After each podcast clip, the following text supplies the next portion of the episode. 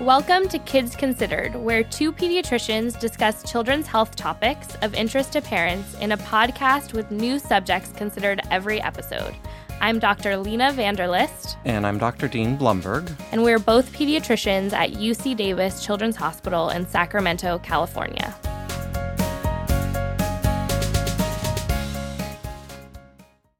So, today we're going to talk about a pretty challenging topic for a lot of people. We're going to talk about eating disorders. We'll start by talking about the different types of eating disorders. So, we'll focus on anorexia and bulimia, and then discuss how they typically present and are diagnosed. And then we'll go into the most evidence based treatments for eating disorders and how you can help a friend or loved one who may be struggling with an eating disorder. As a teenager and young adult, I personally knew many women who struggled with disordered eating. And now, as a general pediatrician, I have to be honest, I'm always surprised by the number of teens I see in my office with, with disordered eating or an eating disorder. Yeah, you know, a hundred years ago when I was in training, this was like a new thing um, that that that we had, and that children were occasionally admitted to the hospital for. But I'm getting getting a little bit ahead of ourselves. But there is an increasing appreciation of eating disorders. Definitely. So let's talk about some of the signs and symptoms that really make you concerned that a teen might have an eating disorder. Yeah, so I would say most of the time the concern is brought up by a parent or guardian. They may have noticed their their loved one skipping meals, or engaging in dangerous diets um, or kind of picking at their food and moving it around their plate, but not actually consuming much of it. They might have heard their child vomiting or purging after meals or noticed a significant weight loss and are bringing them in for that or like a intense preoccupation with their weight they're they're stepping on the scale multiple times a day or spending a lot of time in front of a mirror um, sometimes, though, I am the one who notices a significant drop in their weight from their last visit, and that will prompt me to ask a little bit more about dietary habits, you know, self image or concern for weight. So, what's the difference between disordered eating and an eating disorder? Because they sound kind of similar, right? they do sound very similar. And it, it can be tricky to distinguish one from the other. And and disordered eating can definitely evolve into an eating disorder. So, disordered eating is when someone engages in dangerous food or body behaviors, often with the goal of weight loss. So, many of us um, may have done something like this at, at one point. I know in high school, like, I participated in this, like, or I did this master cleanse where you, like, only drink lemon, you know, lemon juice and maple syrup or something like that. Um, so like think about like fad diets. Definitely teenagers are at risk for trying these things. Um, you might see kids skipping meals or exercising excessively. So, when those disordered eating behaviors become persistent and there becomes this preoccupation with food and body image to the point where it's impairing one's own life and health, that's when we consider it evolving into an eating disorder. And let's talk about the demographic that really are most at risk for eating disorders. Yeah, I mean, I'm guessing when you were learning about this way back in the day, they probably had like a specific dem- demographic they taught you about. It was what teenage was girls. They were the only ones who could have basically who could have eating disorders. Yeah, and it also used to say that it was like usually Caucasian, white, mm-hmm. higher income, like affluent, high achieving females, like the type A female and now we know that that is just not true. Um, that eating disorders can occur at all ages. However, definitely adolescence and young adulthood is the most common time. Eating disorders can occur in all races. However, people of color are half as likely to be diagnosed with an eating disorder and receive treatment. And I think that has to do with an access and equity issue, probably. Eating disorders will occur in both men and women, although females are two times more likely to experience an eating disorder. Um, one study also reported that nearly 16% of transgender students identified as having an eating disorder. Um, so, really, this can occur in anyone, and that's why it's so important to be aware and screen appropriately. So, the most commonly diagnosed eating disorders are anorexia nervosa, bulimia nervosa, and binge eating disorder. So there's something we use to characterize all these diagnoses. It's the Diagnostic Statistical Manual, so the DSM 5, the fifth edition. Um, also includes avoidant restrictive food intake disorders, also known as ARFID. ARFID. ARFID, right. And in this condition, food avoidance is not influenced by body image, but rather by an aspect of the food itself. So, for example, its texture or color. And a potential consequence of eating, like choking, that might be another reason to avoid certain foods or just lack of interest in certain foods. So, we're going to focus our discussion on anorexia and bulimia today since they are the most common. Um, for individuals who may not fit perfectly into an individual category, they're classified under other specified feeding um, and eating disorders. Yeah, ARFID is is commonly not commonly seen, but like um, children with autism, you might think of um, because of like the texture sensitivities. But also, yeah, if there's a big anxiety, like I don't eat because I'm afraid I'm going to choke, that would be um, so it's a bit different. Um, but let's start by reviewing anorexia nervosa. So, anorexia is defined as severe caloric restriction due to fear of gaining weight and disordered body image, accompanied by a significantly low weight or a significant reduction in weight that has occurred over three months or more.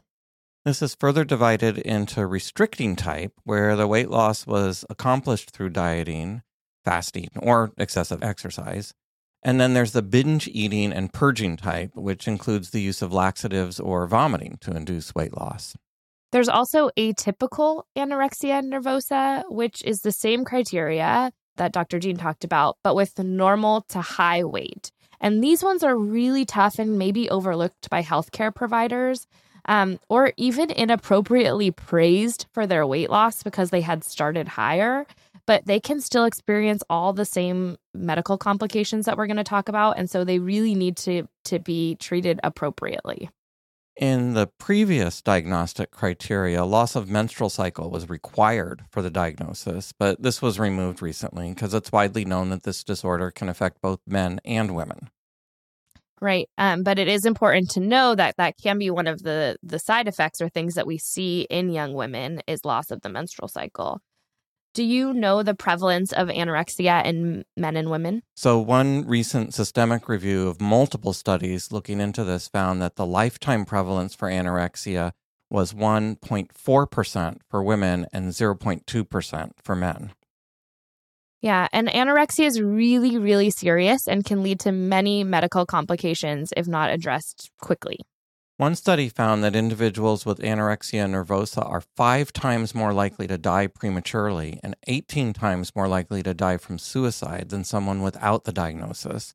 And this is why it's so important to identify and provide psychosocial therapy. Because the medical complications and treatments are similar for anorexia and bulimia, we're going to discuss that together. That sounds good. So, can you tell us how bulimia is diagnosed? So, the DSM or Diagnostic Statistical Manual um, defines bulimia as recurrent binge eating. So, what binge eating is, is eating larger than normal amounts of food um, that an individual feels like they have no control over, followed by a recurrent compensatory behavior. So, that most commonly is vomiting, but some people will do like excessive exercise, laxative abuse, or like extreme dietary restriction after that, that binge eating. Those episodes are going to average at least one time a week for at least three months. And um, just like as was in anorexia, there has to be a component of this being influenced by body image concern as the primary motivation. So, unlike in anorexia, individuals with bulimia tend to be a normal weight. But we want to stress that weight itself is not a good indicator of the presence or absence of an eating disorder because as many as two thirds of individuals with eating disorders have a normal weight, and one third qualifying as obese at the onset of disease. This is something that requires kind of like reframing your normal, like, thought of what an eating disorder is. One review showed that the lifetime prevalence of bulimia was estimated at 1.9% for women and 0.6% for men. And a large report out of Harvard found that the lifetime prevalence of all eating disorders, so this includes binge eating disorder and then the other um, un- other specified feeding and eating disorder, was around 9%. So it's quite high. So, although bulimia has a lower mortality overall than anorexia, individuals with this disorder are still twice as likely to die prematurely as the general population. And sadly, an average of over 10,000 people die yearly as a direct result of their eating disorder in the US.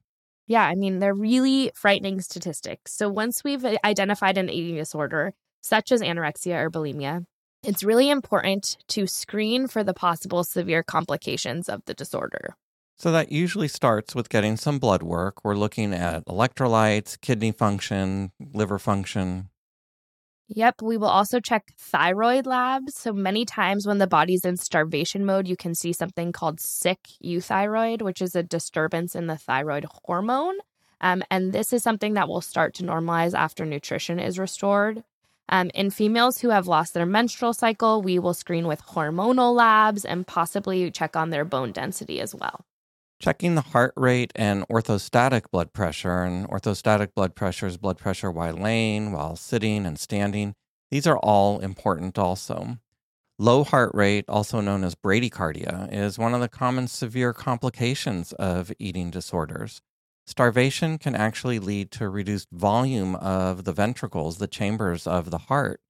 And if the heart rate is low, below 50, 50 beats per minute, or the labs are abnormal, then an EKG may also be obtained to assess the rhythm of the heart because arrhythmias, abnormal rhythms of the heart, are also commonly seen as a complication of eating disorders. Besides the complications we can see with the heart, there are complications really with nearly every other organ system. So you can have gastrointestinal symptoms like constipation. For people who are vomiting, we can see like small tears in the esophagus, um, causing really like blood in the vomit. You can have tooth decay because of how much acid is, is present in your mouth. Some studies have actually even shown decreased brain volume in people who have eating disorders. And we definitely, definitely see cognitive issues and difficulties like poor concentration, executive functioning. There is a very high instance, like you talked about, the risk of suicide of co occurring mental health disorders like depression or anxiety and OCD as well.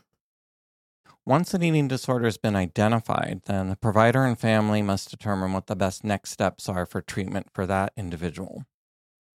So, there are certain criteria if the eating disorder is severe enough that may require admission to a hospital or residential treatment program to really closely monitor the person as they are regaining weight and reestablishing their nutrition. So, typically, um, and these are definitely things that I reference when I'm working up a child who has an eating disorder because I have to think to myself, is this kid stable enough for me to kind of help guide this family?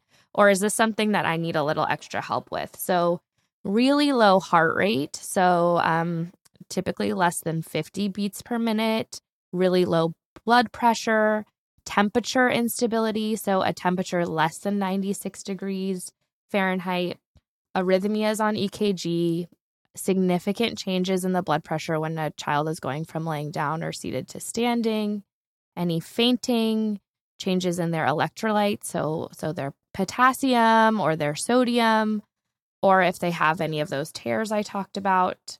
Also, if the weight is less than 75% of the expected body weight, or like they just continue to lose weight despite you aggressively trying to help from a you know clinical standpoint or the family really trying to help so um, those are, are, are just some of our admission criteria that we might think about hospitalizing a, a person for a short period of time most people with eating disorders will not require hospital admission and will be able to be begin treatment at home with the support of a multidisciplinary care team, not, not just your pediatrician.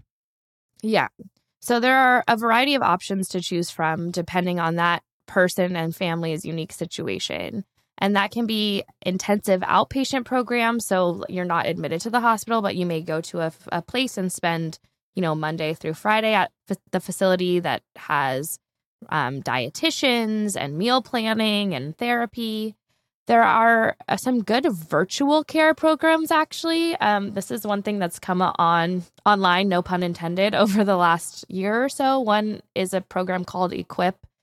You know, no affiliation, but I do refer patients there, and they have like an online virtual team um, of therapists and dietitians and medical providers that can all work with the family. And then sometimes they may kind of pull this team together on their own between their general pediatrician, a dietitian, and a therapist and and kind of work to handle it on their own.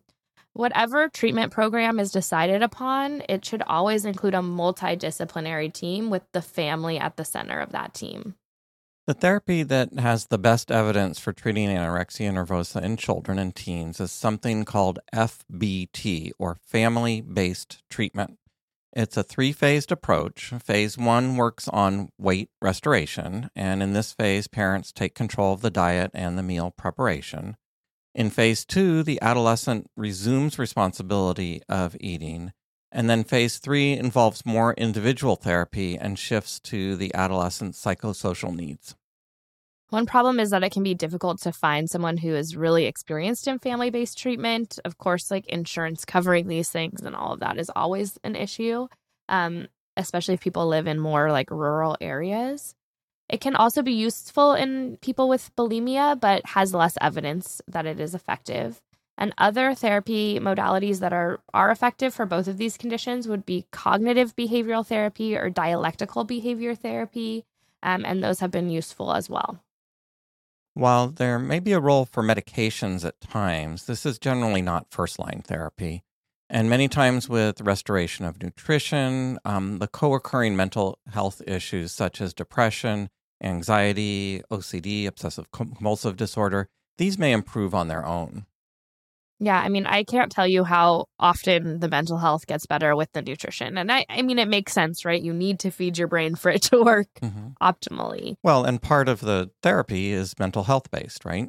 Totally. Yes. And, and, you know, pills don't teach skills. So usually the therapy is the most important piece of things. It's estimated that somewhere between 30 to 60% around there of people with eating disorders will recover by five years out from the diagnosis. It's definitely higher in people who have completed a family based treatment program. Um, and so some of you might be thinking, what can we as providers, as friends, as family members do to aid in recovery and maybe even reduce the risk or likelihood of an eating disorder developing in the first place? So, first, you know, our society puts so much emphasis on being thin and saying that being thin means that you're healthy. And millions of dollars are pumped into fad diets and weight loss supplements. You see advertising for this all the time. Social media is always portraying unrealistic images of the perfect physique, so so to speak. So I would guess this has all just been exacerbated by all these issues. Totally. I mean, there are even like thinfluencers on social media that pander to young people who are already dealing with body image issues, and this can set them on a dangerous trajectory. So, some tips for parents would be to talk openly about the dangers of these things in social media with your teen and really try to avoid social media for as long as possible if you can. You want to teach body positivity in your home and place an emphasis on intuitive, well balanced eating and not dieting. Um, one approach that I really like is is called health at every size, which works to promote healthy bodies no matter what the size. I will link the website. I think it's important and one thing that I try to, to talk about with teens as I'm educating them about nutrition and weight or showing them their their you know BMI or weight curves or whatever it is is like say I'm not focused on this number, I'm focused on on your habits. So it's not about a number, it's about healthy habits, right? It's about getting outside and moving your body. It's about, you know, limiting processed foods and sugars and eating healthy. And if you're doing all of that stuff and and you know, your your BMI is a little higher, then that's okay. You can really be healthy at every size. And once your loved one is in recovery, then work to support them. Ask them what their food triggers are and work to avoid them. So, as a medical provider, if the teen does not want to see their weight in the office, because some teens don't, that could be triggering. Make sure that their wishes are honored. And really, this this is a lifelong process, but recovery is possible. Absolutely. So that wraps up today's episode on eating disorders. If you or someone you love may be suffering from an eating disorder, please reach out to your healthcare provider. You can also reach out to the helpline through the National Eating Disorders Association website. The number is 1 800 931 2237, and you can either call or text to connect. In summary, today we discussed the diagnostic criteria for anorexia and bulimia. Anorexia requires severe caloric restriction, while bulimia involves binge eating followed by purging behaviors. Both disorders are due to a preoccupation with body weight and body image and occur for at least three months. It's important to remember that weight itself is not always a reliable indicator of someone who may be suffering from an eating disorder. These conditions are extremely serious and can lead to profound medical complications, so they really should be addressed with your medical provider as soon as possible. And really good treatments are available through working with a multidisciplinary team that will include your physician, a therapist, a dietitian, and your family at the center. For more information, please see resources um, on our website. That wraps up this episode of Kids Considered. You can find more information on our website, kidsconsidered.ucdavis.edu. Follow us on Twitter at Kids Considered and Instagram at Kids Considered. If you have feedback on this show or topics you would like us to discuss in the future, we would love to hear from you. Please call us. Our number is 916 915 3388. Or email us at kidsconsidered at gmail.com. Please rate us on iTunes or wherever you subscribe to your podcasts. Thank you for listening, and we hope you will join us for our next podcast. Kids Considered is sponsored by UC Davis Children's Hospital.